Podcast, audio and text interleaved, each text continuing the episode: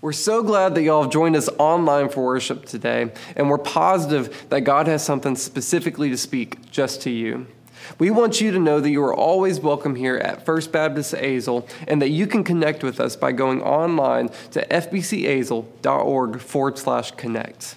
Now let's hop back into the sermon and hear what God has for us today. With that, would you go ahead and stand with me as we read 1 Peter chapter 2, verse 6. 1 Peter chapter 2 verse 6. For in scripture it says, "See I lay a stone in Zion, a chosen and precious cornerstone, and the one who trusts in him will never be put to shame." Now to you who believe, this stone is precious.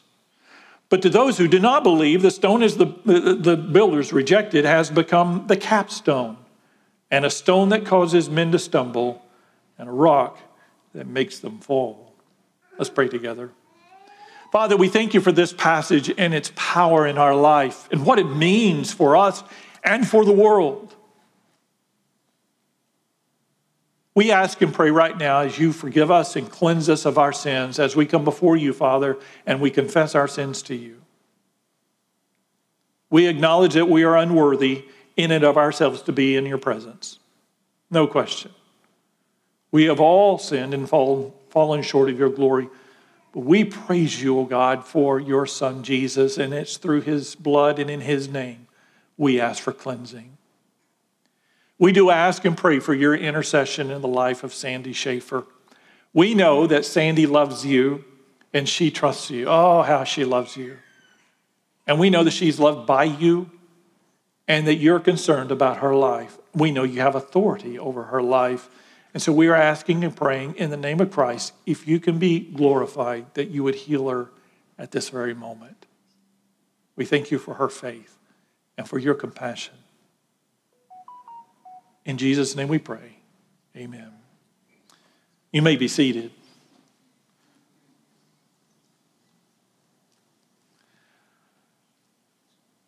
Today I'm going to begin a four week series entitled there we go. Precious.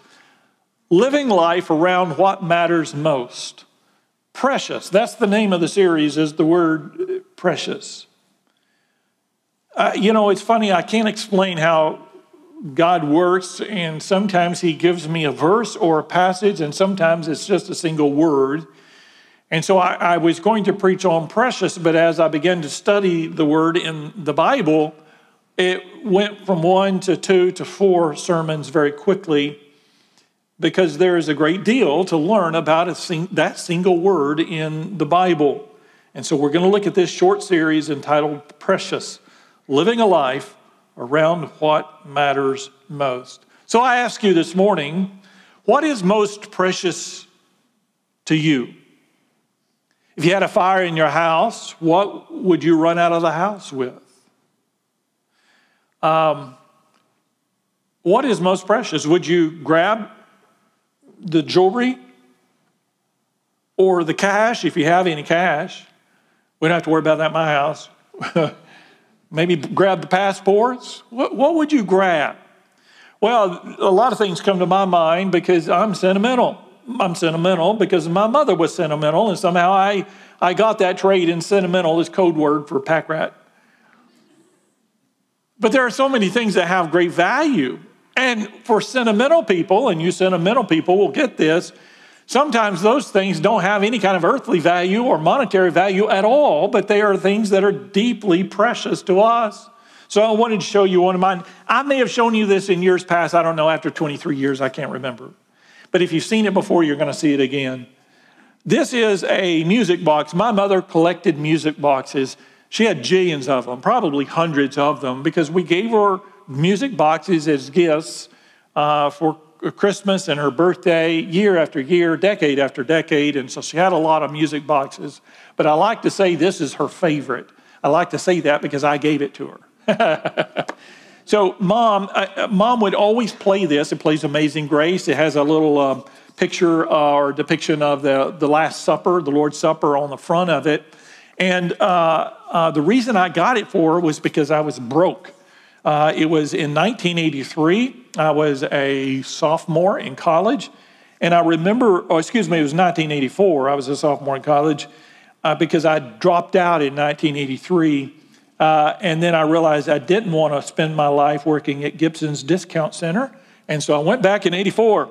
But I didn't have a nickel. I mean, I, you know, maybe 20 bucks. I don't remember what it cost me. I was at the mall, I was looking for something to give mom, and, and she had some expensive um, uh, music boxes. This is not one of them. Uh, this was, uh, they had a, a, craft fair in the, in the mall. And so uh, there were tables all along the middle of the mall in the main walkway with, with local craftspeople selling their things for Christmas. This is so cheap. I mean, uh, it was just thrown together. Whoever made it, I could tell they spent about three minutes making it. Bless their hearts.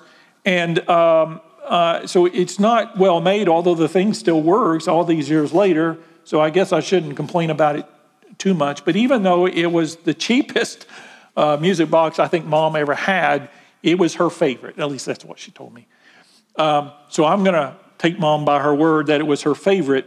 And I'm going to also uh, take one more step and say it was her favorite because I was her favorite child. How about that? um, I'm not sure that's true, but I'm going to go with that. I mean, the front thing right here is not even centered, it's over lopsided on one side a little too far. Um, but it, it, meant a lot to mom. And every time I would go home, uh, she would play this over and over. It plays Amazing Grace. And I would play for you right now, but I'll start crying immediately.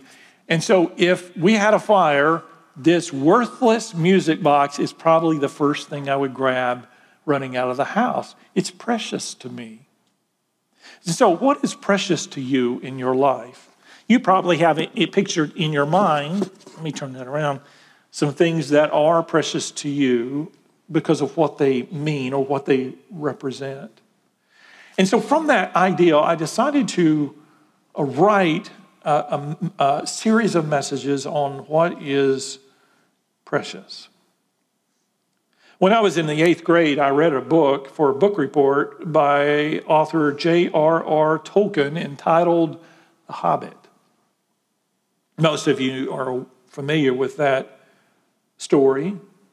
It was published in 1937 and told the fictional story about a little short man called a hobbit living in a place called Middle Earth. His name was Bilbo Baggins.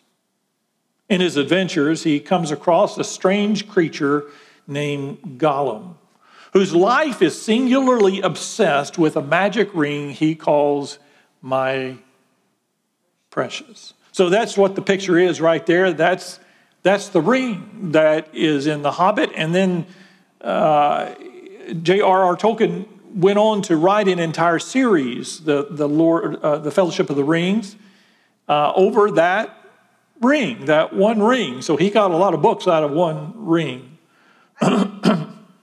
if you remember the story, Gollum was a sad little creature, and he lived for one thing and one thing only, and that was for his precious ring. It was the most important thing in the world to him.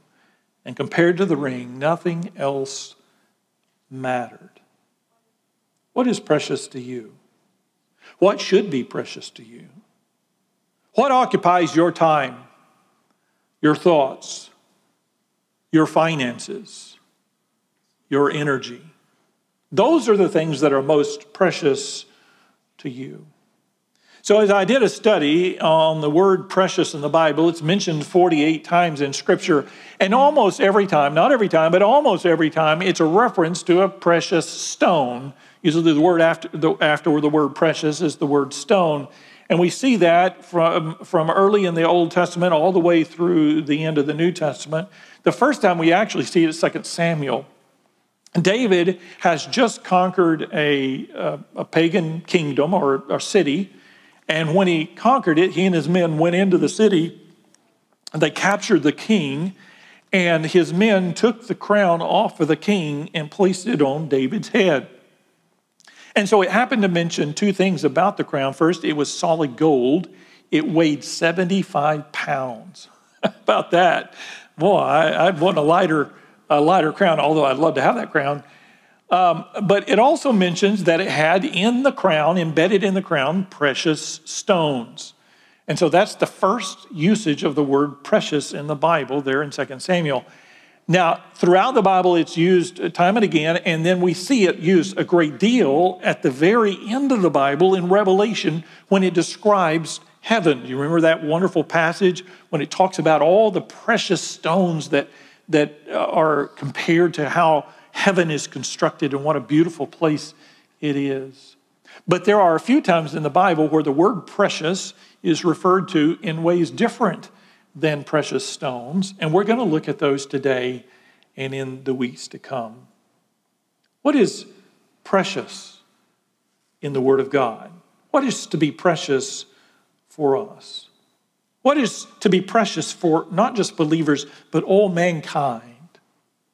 It's easy for us to get confused in our world and put our focus on other things. We're going to find out that which is most precious today is in 1 Peter chapter 2. I'm going to begin in verse 4. I read a little differently while ago uh, to you. I started in verse 6. So we're going to back up to verse 4. 1 Peter chapter 2 verse 4 says this, "As you come to him, the living stone, that's a reference to Jesus, of course, rejected by men but chosen by God and what? Precious to him you also, like living stones, are being built into a spiritual house to be a holy priesthood, offering spiritual sacrifices acceptable to God through Jesus Christ. For in Scripture it says, See, I lay a stone in Zion, a chosen and what? Precious, Precious cornerstone. And the one who trusts in him will never be put to shame. Now, to you who believe, this stone is precious.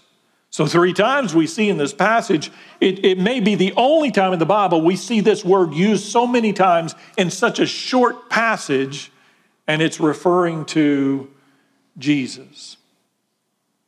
Now, he does talk about us in this passage. It refers to a temple that's being built, and certainly in the time of David and Solomon, the temple was built with massive stones. And then we see Zerubbabel, after that temple was destroyed, Zerubbabel came back and built a second temple. And then in the New Testament, we see that Herod renovated that temple. We call it Herod's temple because of that. In fact, those renovations took place over the course of decades. Throughout the entire life of Jesus, the temple was being renovated. And it was uh, well progressed by the time Jesus began his ministry, some 30 years after his birth. One of the disciples said to him, Look at these magnificent stones, a reference to the temple. Jesus prophesied that those stones were all going to be torn down, if you remember that cryptic uh, uh, prophecy that he gave. But here he's talking about a different kind of temple, built with a, a different kind of stone. This is a temple in the kingdom of God. And this temple is built with what Jesus refers to as living stones, which is his people, you and I, believers and followers in Christ. If you've given your life to Christ, you are a living stone. And then you see the, the oddity of that or the oxymoron in that because stones are dead, they're not alive. Now, I love stones. Cherry and I will we'll drive around, we'll look at new houses. And oh, I can often tell how old a house is by what kind of stone they use, if they use any stone on it at all. Um, you know that I like stone because I've tortured the poor dear members of this church putting in stone. We, I, I, I went to you guys some years ago, several years ago. I said, I want a stone wall back here. We had painted wall. I, I want stone. I could just vision cast this stone wall, and for it took us months to get that wall up. But I wasn't satisfied. We put these columns up over here, and I thought, you know, those need something. How about some stone? And so for months, you know, we cut stone and put it in here. And, and to, to your credit, uh, not one stone has fallen off the wall yet. So praise God for that. Amen. But I wasn't through. I, I loved it so much that when we renovated the, the lobby, I thought, where can I put some stone? Of course, we have it on the porch already. So we built this 23 foot tall fireplace, 15 feet wide at the base, all covered in stone. Again, took two and a half months to build that thing. And so I'm, I'm, I'm pretty good on stone. But here's what I like about stone. I know I've told you this before. These stones right here, they're not fake, they're real stones. A lot of stone is fake anymore. These are real stones. These stones existed when God created Adam and Eve. Isn't that extraordinary? They've been around a long time. Here's the bad news about these stones they're dead. They've never been alive, they're just dead. And so Jesus describes this spiritual building, this eternal temple that's made out of living stones, people, you and me. And Jesus is described as the cornerstone of this living temple. As you come to him, the living stone, rejected by men, but chosen by God and precious to him, you also, like living stones, are being built into a spiritual house to be a holy priesthood, offering spiritual sacrifices acceptable to God through Jesus Christ. For in Scripture it says, See, I lay a stone in Zion, a chosen and precious cornerstone, and the one who trusts in him will never be put to shame. Now, to you who believe, this stone is precious. That's a reference to Jesus. According to one definition, the cornerstone is historically the first stone that is set in the construction of a masonry foundation. And in antiquity, all other stones in that structure would be built from that cornerstone. And so the, the size and the type of structure was dictated by the size and shape of that one stone. It was the most important, the most critical piece of the entire structure. And because of our connection to the living stone, that is Jesus Christ, we have become living stones to him. Back when the Old West was being settled, pioneers flocked across the country to California and to Oregon. Now they're flocking back. but at the time, we were, they were all flocking to California and Oregon. And so they had to go through the Rockies in order to do that. And in one particular spot on the eastern slopes of the Rocky Mountains, there was a large dirt covered rock protruding from the middle of the trail. It was right in the middle of the trail. Wagon wheels were broken on it, and men would trip over it, literally trip over the rock. Finally, someone dug up the old stone and rolled it uh, off the trail into a nearby stream. And at that point, the legend says that the stone was actually used for people to step over in order to get across the stream. They couldn't jump the stream on their own, but the stone allowed them to take a couple of leaps so that they could make it across the, stone, uh, the stream. And so for a long time, the stone was used for that purpose. Finally, one settler built a cabin right there by the stream, and he decided to take that old dirty stone, pull it up out of the, out of the creek, and uh, put it in his house. He used it for a doorstop for many years. Years and years later, railroads were built and towns sprang up. The old settler's grandson went uh, east to study geology, and on a visit to his grandfather's cabin, the grandson happened to examine the old lump of stone and dirt, and he discovered in that stone was the largest gold nugget ever discovered on the eastern slope of the Rocky Mountains. It had been there for three generations, and people never recognized its value. To some, it was a stumbling stone. To others, it was just a heavy rock or a stepping stone. But to the grandson, he saw it for what it really was a lump of pure, precious gold. In this passage, Jesus is the precious stone that is our capstone, our cornerstone, but a stumbling stone to those who will not believe. Now, I want us to look at one more passage that describes Jesus and why he's so precious to us. Look with me, if you would, in John chapter 7, verse 37. John 7, 37. Great passage, by the way one of my favorites, and I'll tell you why in a minute, and remind you why if you don't already know. John chapter 7, verse 37. On the last and greatest day of the feast, that is the Feast of Tabernacles, Jesus stood and said in a loud voice, If anyone is thirsty, let him come to me and drink.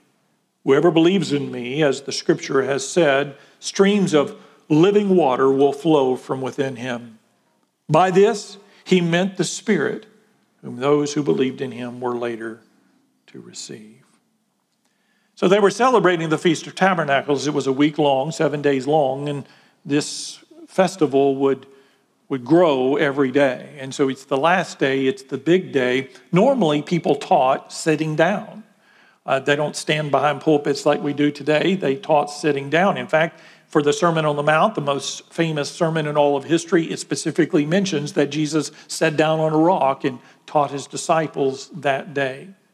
But here, Jesus stood up, which was unusual. No doubt he got the attention of everybody when he stood up, and he made this remarkable statement If anyone is thirsty, let him come to me and drink. Notice the condition. He doesn't say everybody can come. He says, if, there's the condition, if you're what? Thirsty. If you're thirsty. Only if you're thirsty. If people don't drink if they're not thirsty. Now, did everybody need spiritual water? Absolutely. Did everybody need Christ? Absolutely. Does everybody need Christ today? You better believe it. This world needs Christ. The thing was, in that day as well as today, there were many who don't, did not think they needed Christ. They didn't need any water. They weren't spiritually thirsty at all. Now, the oddity about that was many of those who thought they were already full, who were actually empty, were the religious leaders. The, the Pharisees, the Sadducees, the spiritual leaders of the day, the scribes, they didn't need what Jesus offered because they did they just weren't spiritually thirsty enough. So Jesus says to the multitudes, listen, if you're thirsty, if you really thirst for spiritual things, come to me and I will give you eternal water, living water. And so he makes that offer with that condition. We have to decide are we thirsty for what Christ offers.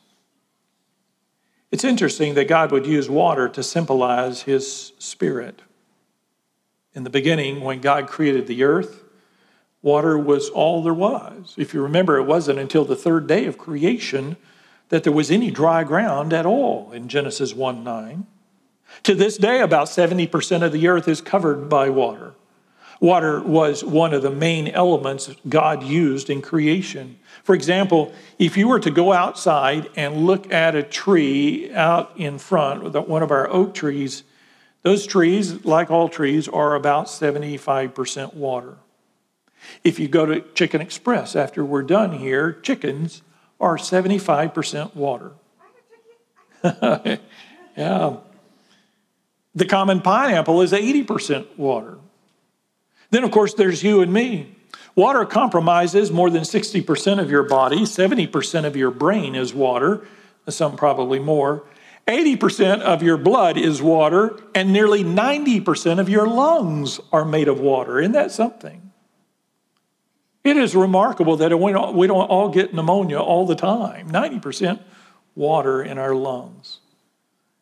Uh, water in our earth is seemingly everywhere. You know, when NASA explores through a telescope or through rovers or through rockets or whatever, our universe or our solar system, the first thing they like to look for is water. I read a report this year that they think they found a lot of frozen water on Mars. And that's really, really important. Why? Because without water, life is impossible. And so they, if they find water on Mars, there's this possibility that even though it may be microscopic, there may be life at one point on Mars because water means life. So Jesus gives this great promise in John 7:38, whoever believes in me, As the scripture has said, streams of living water will flow from within him. After we had been here for a few months, God was really blessing us and we were growing. And we had a dear lady that worked at Walmart. She began to visit our church and she said, You know, I used to have a job where I, would, I could. Um, uh, inscribe things in, in stone. She had some sort of machinery or tools needed to carve letters into stone. She, she loved the fountain out front. She said, Would you like me to carve something on stone and we'll put it at the fountain? I said, Well, yes, ma'am. There is something I would like you to put on that stone. I said, It's John chapter 7, verse 38. Whoever believes in me, as the scripture has said, streams of living water will flow from within him. And so she put that on the stone, and I put the stone out there. And so after we'd been here for a few years, I challenged you one Sunday morning. I said, Hey, there is an inscription on that stone out front. Can anybody raise their hand and quote that scripture and give me the reference? And not one person could do it. We walk by that stone all the time. Now it's been, what, a decade uh, later? Have you noticed the stone that you walk by every Sunday morning? There's a reason why I had her put that on there the fact that it's a stream out there, which I really like the fountain, but it gives it meaning when it's a reference to Christ. Whoever believes in me, streams of living water will flow from within them. You see, Jesus is the source of the fountain that wells up for faithful believers. I love going to Israel. I missed it this time we were scheduled to go. In fact, all those of you who wanted to go had signed up to go and had already paid to go in full. We'd already bought the plane tickets and the hotel, we had everything. We were ready. And then uh, came COVID 19. That dirty booger. it ruined our plans. We had to cancel our plane tickets and our tour of Israel this year. Now, we'll go again, I promise. If you've ever been to Israel, it is a fascinating place. As Jesus is talking to these people, they've seen probably two bodies of water in their life. Now, some of them, if they've gone east or west, if they've gone west, they've seen the Mediterranean Sea. But Israel is a long, narrow country, and most of them have been to the north at some in their life, and they all travel to Jerusalem at some point uh, in their life, if not once a year. Up in the north is the Sea of Galilee, which you know is a freshwater lake, also called Lake Gennesaret. It's where all the fish are. That's where all the all the life is, and the trees and everything comes from the Sea of Galilee. It's the most beautiful area in all of Israel. And as you leave that and you go further south, as soon as you depart from the Sea of Galilee, it starts drying up. It's just like going from here to Abilene or Odessa. You know, it just, the trees get smaller and stumpier and scrubbier until they're just tumbleweeds. And that's what happens in Israel. Because once that beautiful, clean, and it's a beautiful lake, by the way, uh, water leaves the Sea of Galilee, it goes down the Jordan River, further down, down, down until it gets to the Dead Sea. The reason it's called the Dead Sea is because that's the lowest place on earth and it has nowhere to go but up, and water can't go up, and so it just stays there and evaporates. And so the minerals over the years just continue to make it thicker and thicker and thicker.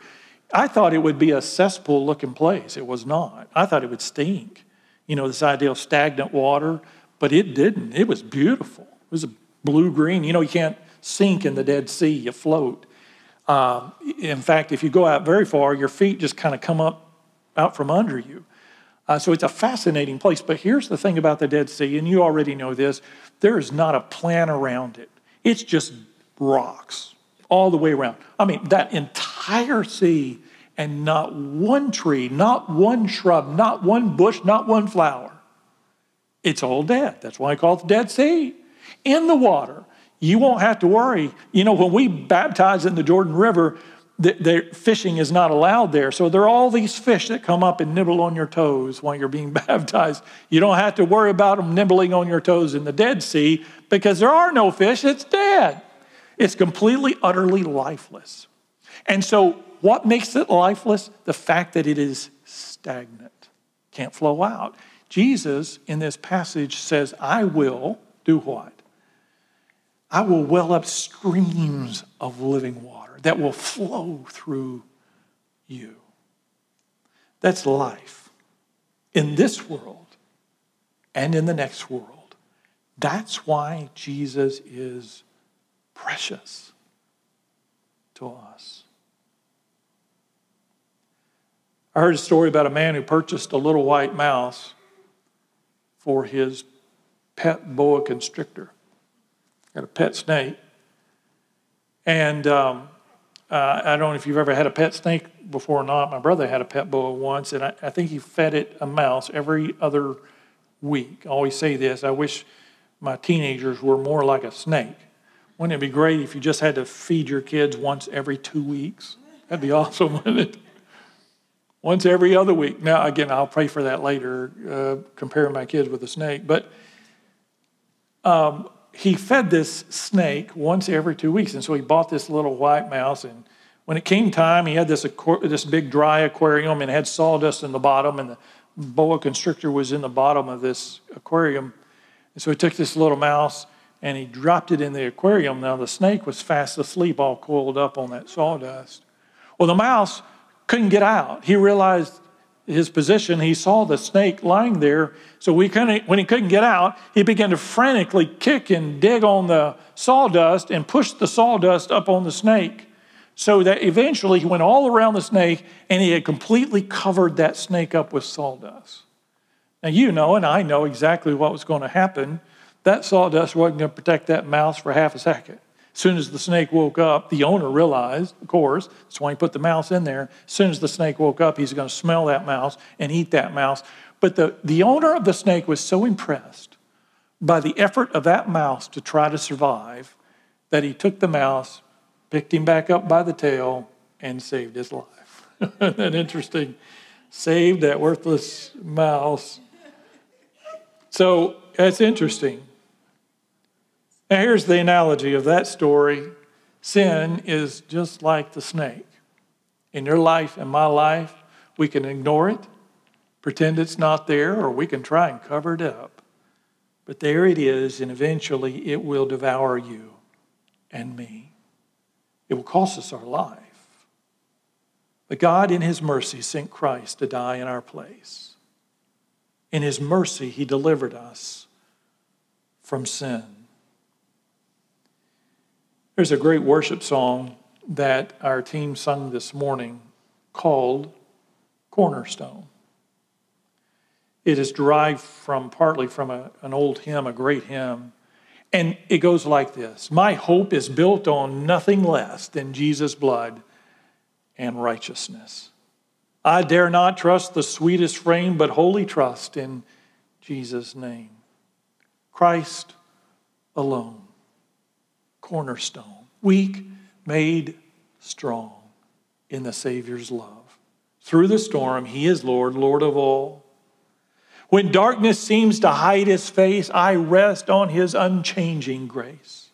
In every high and stormy gale, my anchor holds within the veil. Christ alone, cornerstone, weak made strong in the Savior's love.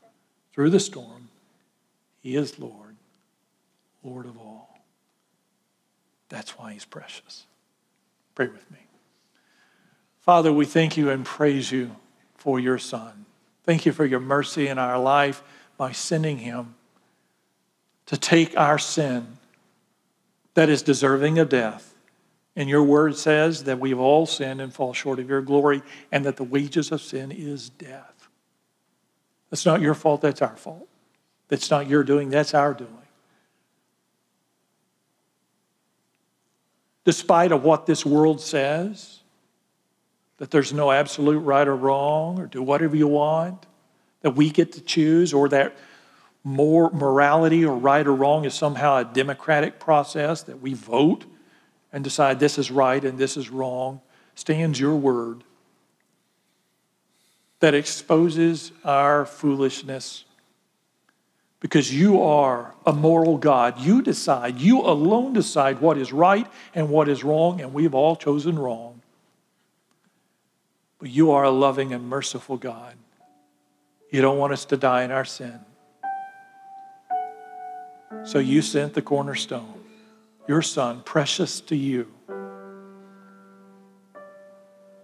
to die for our sins. Thank you so much. Father, forgive us where we have been distracted. We've made other things more precious hobbies, habits, addictions, and distractions. Oh, forgive us. Help us right now in our heart to acknowledge how precious Jesus is. As you're praying, no one's looking around. Can I challenge you this morning to spend some time thanking God for Jesus? And I want to ask you, is he precious to you? Is he really precious to you?